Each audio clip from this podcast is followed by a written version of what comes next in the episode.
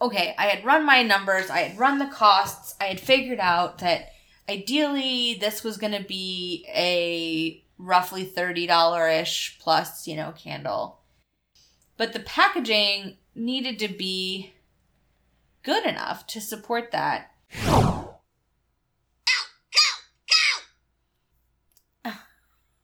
I told you I would send you a signal.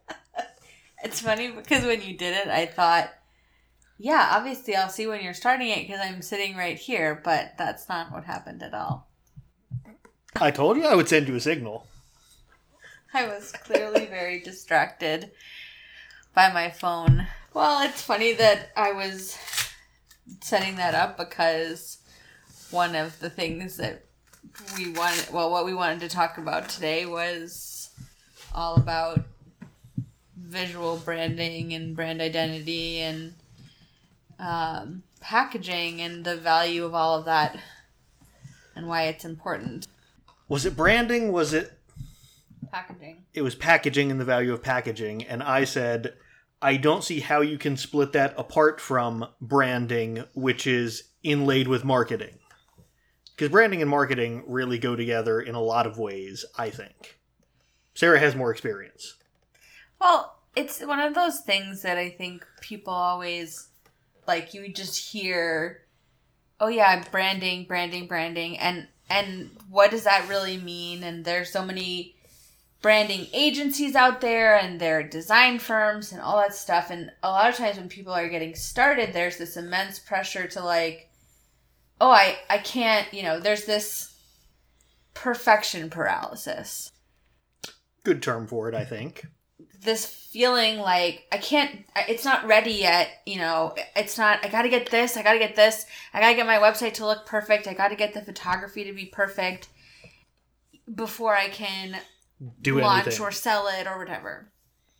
And the disservice that you do to yourself by doing that, like what you're missing out on is all the things you're to learn by selling a product that is Imperfect. needing improvement that you're still like you know getting there all the way. And that's not to say that like obviously with candles and those kinds of related things there are safety things and like that's not to say you're selling an unsafe product or anything like that. But maybe your product photography isn't really at the level that you want it to be at yet. Or your packaging is just not something about it. You know you want to change. You know you want to reiterate or you know there's a better you know it could be better but it's just not there yet. In order to make those changes, a lot of times you need money. And that's and how do you get that without selling some product? well, you can either, you know, work really hard in another job and save up the money to kind of get it to be where it needs to be, but you've got to at, at some point you're going to have to start selling it and you're going to learn things about it once you start selling it and once it's on store shelves like if you're selling wholesale. Like once it's in a store and customers are dealing with it other things are going to come up that you might have not considered or if you've never done a craft fair yet you're not going to notice like you're not going to know that oh people always grab this and do this is the first thing that 9 out of 10 people are going to say or going to ask. This is the number one question they have the number one issue or complaint. All of that experience just comes from like getting it out there and doing it when it's a little bit imperfect You say all of that, and I can't help but think to putting together IKEA furniture where, like, there's a step that makes absolutely no sense when you're doing it. but then you go back and get to a later step, and oh no, there was a reason. We just wouldn't tell you, hey, you need to do X before you do Y, otherwise, Y will make you miserable. It's funny because this came up earlier today. I was talking to one of our employees and I was thinking back to one of our first, actually, my first wholesale account ever.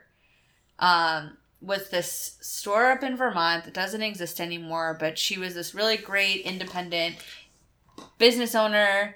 Wow, you were so bad you put him out of business? No, she just changed, you know, direction in, in her life. Her name is Emily Blistine, and her store was called Clementine, and it was this really great store that really sold and supported a lot of independent makers and designers. And so I reached out to her intentionally in this kind of initial group of stores because I knew that she would be willing to, even if she didn't place an order, give me feedback on my line sheet. I knew that, like, I had followed her online. I knew she was very open and, like, a good, um, good first person to kind of reach out to. And she did start carrying the line. And now, if you go way back I haven't deleted anything from my Instagram account. So if you go back far enough, you get all the way back to when it was my personal Instagram account way back in the day, probably like 11 or 12 years ago. But you'll eventually get to the start of the business and see a shift where it kind of becomes more of a business account. But you'll see all the older iterations of our packaging. So Emily picked up the line when it was still in original vintage glassware and I had just launched some travel candles and like the very early versions of the Simple Collection packaging. Okay, you say original vintage glassware. Do a quick timeline in case someone's not up to date on that. When I started the business, it was not a candle company. It was a um I was reselling vintage things that I found at estate sales and thrift stores and things that could be used for styling mostly. I started to come up with I started to find a lot of barware, kind of like Mad Men era rocks glasses that I thought had really beautiful patterns on them, but no one was really buying them just as rocks glasses. So I wanted to find a way to highlight all the artwork on them while still um, not destroying the vintage piece or damaging it in any way. So creating kind of a secondary function, but it would still go back to being a perfectly usable piece of vintage glassware when you were done. Um, and that was kind of when I landed on making candles, candles. in them. And so the overall aesthetic of Simply Curated then at the time was much more eclectic because vintage things are going to come in all different shapes and colors, and I could curate them, hence the name Simply Curated, oh. with a certain aesthetic view in mind. But for the most part, it was much more of a colorful kind of that was happening. You hadn't like settled down on a brand identity. No, not quite. I was just trying to eventually I started and this could this is like we're getting into I know this history can go a little long, but eventually I started selling at markets in Williamsburg. Like there was this one market called Artists and Fleas which is still there and I would sell there every weekend. I had a permanent booth there for a good 6 month period or so and what I learned in that time frame, and that was after I'd been making candles for about six months, I started selling regularly there. I got repeat customers. I really started to see what people were gravitating towards. And I was still selling the other stuff, but little by little, the candles became more and more of what I was selling week after week than all the other things. The other things weren't really interesting, or they weren't what people were buying. So okay, so the market decided you were making and selling candles. Yeah. Then I like just decided to. I started to get inquiries from like people who would shop who would come by um, the market in Williamsburg and ask if I did wholesale, and I didn't know anything about that. But there were a couple other um, makers around me that made jewelry that I knew did wholesale, so I asked them as many questions as I could about it. And that was kind of when I started to do a deep dive into okay, what is wholesale? What is this industry? And really try and learn as much as I possibly could about it. What did I need to gather under my belt? And how could I grow this into. After I took about six months of learning that, um, maybe less than six months, I, I started to reach out to stores, and that was how I reached out to Emily. I, I'll jump in and for the listener, when Sarah says something like did a deep dive in wholesale, she means that. she will research as a hobby. So yeah. yeah. But one of the things that Emily said initially, she agreed to carry the line and she wrote, you know, small like opening order. And I had just kind of come out with the travel candle tins. Um, and she really liked them. Like it was a good size, it was a good price point. But after they were in her store for a couple weeks, she kind of mentioned to me, "Hey, the customers can't really tell like what scent it is without turning it over because I only had the scent on the warning label on the bottom. The top label was just it just said that it, you know, simply curated, it was a soy candle and had the ounces and that. So I thought about it and I realized, okay, this is a problem she's running into because of how she's merchandising the candles and you can't control how a store owner merchandises they're going to do whatever they want to do but it was through that feedback that it needs the scent name somewhere other than the bottom. right that we decided that that I started making the thin line labels that go around our the sides of our candles like that you The side now. labels. the side labels. So it all that's to say is that like your your branding, your packaging, it is always kind of like a work in progress. You don't want it to be changing forever, but don't be afraid to start jumping in and selling when it's not exactly where you want it to be. At that time, our boxes for the Simple collection were kraft boxes from Uline with a sticker that I printed out on the computer myself and I printed out little circular color logo stickers that went on the glass. Hmm. Um, they were never perfectly centered because if anyone has ever tried to print, you know, labels on your home inkjet printer, there's always going to be something that's like kind of a little bit off.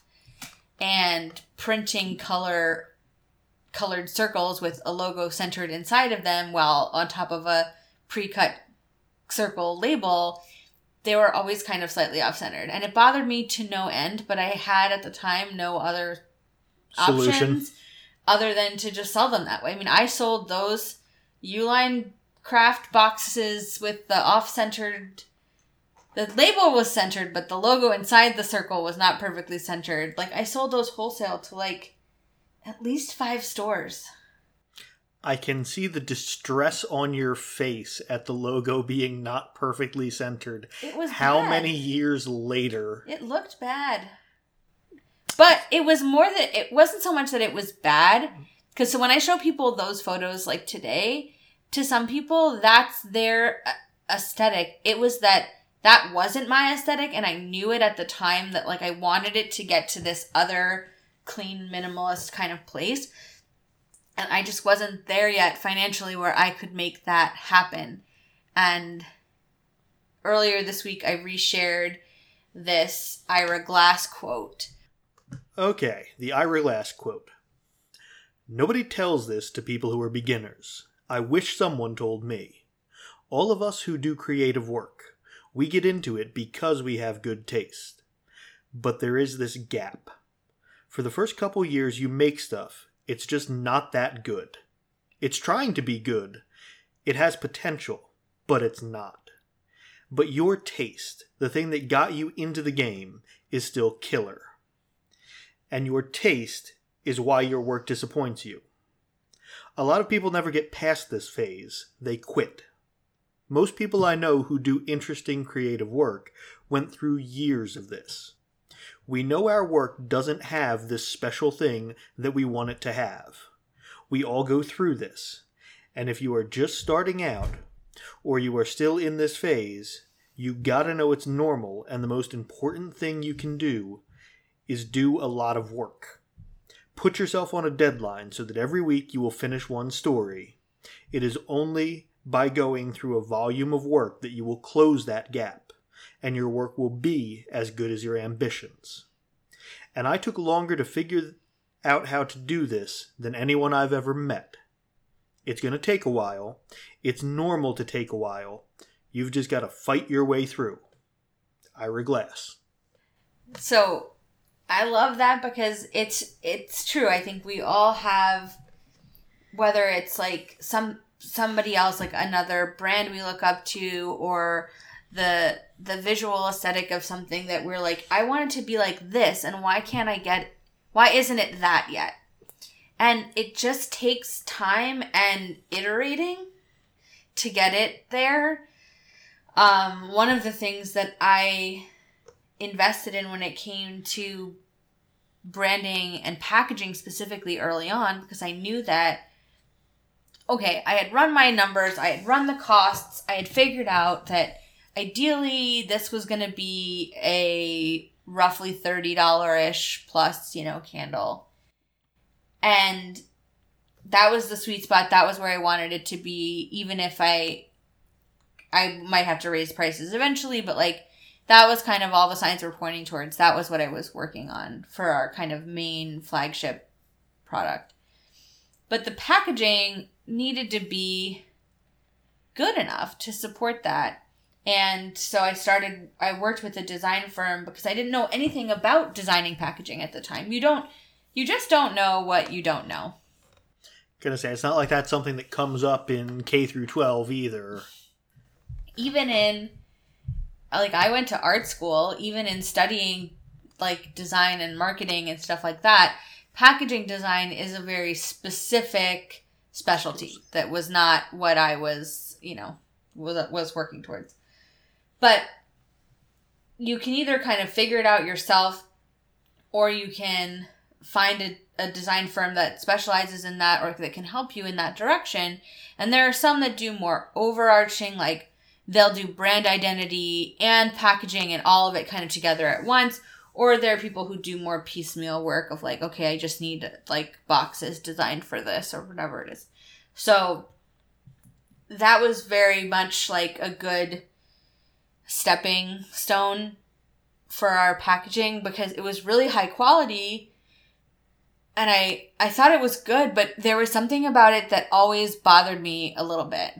And we there were two main issues. One they developed a really beautiful they designed a really beautiful box that was really expensive it Go was figure. A, it's beautiful but expensive. It was a double like a uh, double box, so like it was a rigid setup box is what they call it. So it doesn't fold down, it doesn't pack flat.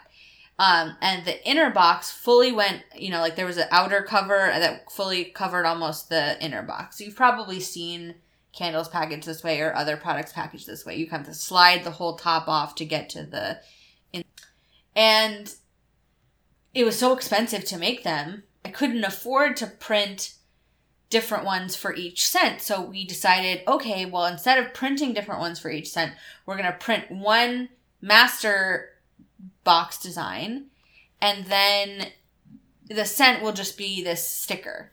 And so they designed a sticker that was going to be kind of went on the bottom front of the overtop box and had to be folded underneath so that it was like a full solid color. It wasn't just a little strip. So it got folded on underneath and then the box top. So each scent had a different color. And they did that because that was like the original packaging the that they were working off of, the ones with the kraft boxes with the off-centered labels I was printing on my computer, each scent had a different color. I like it. Skittles, taste the candle and all. But I knew that I hated the color when they first showed it to me but I I didn't It was didn't effective but not ideal. I didn't speak up at the time. I didn't think that I was afraid that like, oh, they know better than me. They're experts at this. But they were just going off the brief that I had given them. I had said, here's the thing, here's what it looks like, we're elevating this thing. So they're like, okay, cool. But they were experts working off the information you gave them, right. and when you didn't specify, hey, I hate the colors. Uh, it but I just kind of went along with it. And the so we ended up ordering the boxes. The boxes come in. We're you know we're using them and they look great and the colors are fine and I can kind of get over it and it was beautiful. Like it was a beautiful box, but it was just something that like wasn't clicking with like our branding for some reason. And over time, and other experiences, I started to sell them into stores or they started to sit on our shelves in, in our studio or whatever. That front part of the sticker that got folded underneath didn't want to stay folded. It started to peel off or kind of come loose and needed to be resticked down. And so that was happening on retailers' shelves too. And it just didn't look quite the level of polish that it needed to be because your sticker's coming off here and like it was this beautiful, expensive, rigid box that I mean, I, I don't remember how I think they cost like three dollars a box. Like it was obscene. And it was really affecting our like costs, our cost of goods sold. So I don't know how many years we had that. Maybe it was two years because I bought all these boxes. I had to use them. I had to make the money back that like we spent, you know. when we were starting to get to the point of like, okay, we need to reorder these, I just couldn't bring myself. I had to. It was the color. It wasn't working with everything else. It was really irking me. So I tweaked the box design that they did, and, and I did this with their help because it was essentially their design. I said, okay, I need to move away from this rigid setup box because it's too expensive. I want to remove the color because it's just not working for me. So I designed the sticker that goes on our simple collection candles now, where like the little logo is in gold and then the scent is in a very thin black font. And the boxes they readjusted to work on a uh, tuck tab auto bottom box. And what that means is instead of the box bottom being a tab fold that has to be assembled and then the top has to be assembled, the bottom is fold is like glued so that you just kind of pop it open and it's already like it's auto automatically. So it's there. glued and then folded up for shipping, and when you fluff the box out, it just kind of falls into place. Yeah, and like locks together. So that's what a tuck tab auto bottom box means. So we designed it with that, and then we put um, we asked the printer to do a what's called a soft touch coating on the paper. So it has this like feel to it. It's almost like slightly rubberized, but it feels very like smooth and velvety, almost like to the touch. So I know. Half the time I pick a candle box up, I'm like, is this dirty? Is this dirt on my hands? I can't decide. I expect it to feel smooth and glossy, and it doesn't. Well, it feels smooth and soft, not glossy and like slippery. Slick, yeah. Yeah, it's like a matte coating that's like soft feeling. I don't like that you use the word dirty that you thought that your hands had. The number of times when I'm carting things around in the warehouse portion of the studio and get dirt on my hands. No, I know. I just it was just like that that's like your first like Well, my brain expects it to be smooth, glossy, slick almost, and it's not. it doesn't look glossy. Anyway, sorry, I'm getting off I'm getting off track here. The funny thing was, I was in love with how the packaging looked, okay? It was saving us a lot of money. It was a much more affordable box. And yet, I was terrified that people were going to be upset that it was like a lesser quality box and that they were going to complain that I hadn't lowered the price at all because the box was cheaper. And I didn't want to lower the price. I knew I needed the price to stay the same. I knew I finally had got the margins to like where they needed to be. And uh, to be clear, we did a huge price jump when we went from the kraft U-line boxes to the rigid boxes. We went from a $24 candle to a $32 candle retail. So I already did the jump. I wasn't going to change it again, but I was changing the packaging to improve my margins and to make the aesthetics like fit to where I want. Now, I was so worried about this. And yet, everybody who came in contact with the product, who saw photos of it, who ordered it, brought it in, the result was oh, this is beautiful. This is so nice. This box feels so nice. There was not a negative, like, nobody was like, oh, this is a different, lesser quality box than you had before. Because all of a sudden, the branding, the visuals, of the the design of the product. The physical product had not changed in any way at any three steps of these iterations. Same exact glass, same exact wick, same exact wax, same exact fragrance. It was the same thing inside. We're just talking about the outer packaging, the sticker that went on the front of that candle and the box that it went in. Just the proverbial first impression, as it were. Yeah, that perceived value of the candle, right? Did it match did it fit in with the rest of the line and was it going to fit into a good majority like a good number of stores like not be so specific that only a certain type of place like and since we made that change which was probably 6 years ago I'll have to look maybe 5 years ago it's been I haven't wanted to change anything since then and I think that that's a really important kind of shift because that feeling of like always wanting to change something that's an instinct that like you need to listen to if you always want to start something new. That's a different story. You want to design something new, design a different collection. But if there's something that's like irking you about your packaging your product that like you just can't let it go, you need to listen to that. And I should have listened to it in the design phase when I was first working with this design firm and to say, no, the color is not, I don't want color. But I didn't speak up. The gut instinct was right, but it never made it to the mouth. Yeah. And so now it's like everything fits, it's so seamless. And those decisions that I made now inform other decisions I make as I'm designing other packaging within that collection as it relates to that line because I have a solid visual identity for that packaging that I'm happy with, that I know it's like a guiding light now. This, I can put something new that we're working on, a mock up, next to it and say either this fits or something looks off. You know, should the cap for this be black or should it be white? And I can stack it next to the box for the other product and say, okay, this one looks more in line, more like better together than the other one. And it's it's that's one of the like important things about packaging is that like once you've got it right, then you need to stick with it because you're going to be able to save money by ordering larger volumes, ordering larger quantities of boxes. We buy boxes maybe once a year. Maybe like per cent, we probably buy them once a year, maybe once every two years. So it's not something that I'm buying all the time. But that big investment, I, I can't make it if I think in six months I'm going to change these boxes because I've just spent all this money. So by knowing I'm satisfied with it, I'm able to like make that commitment and get those savings.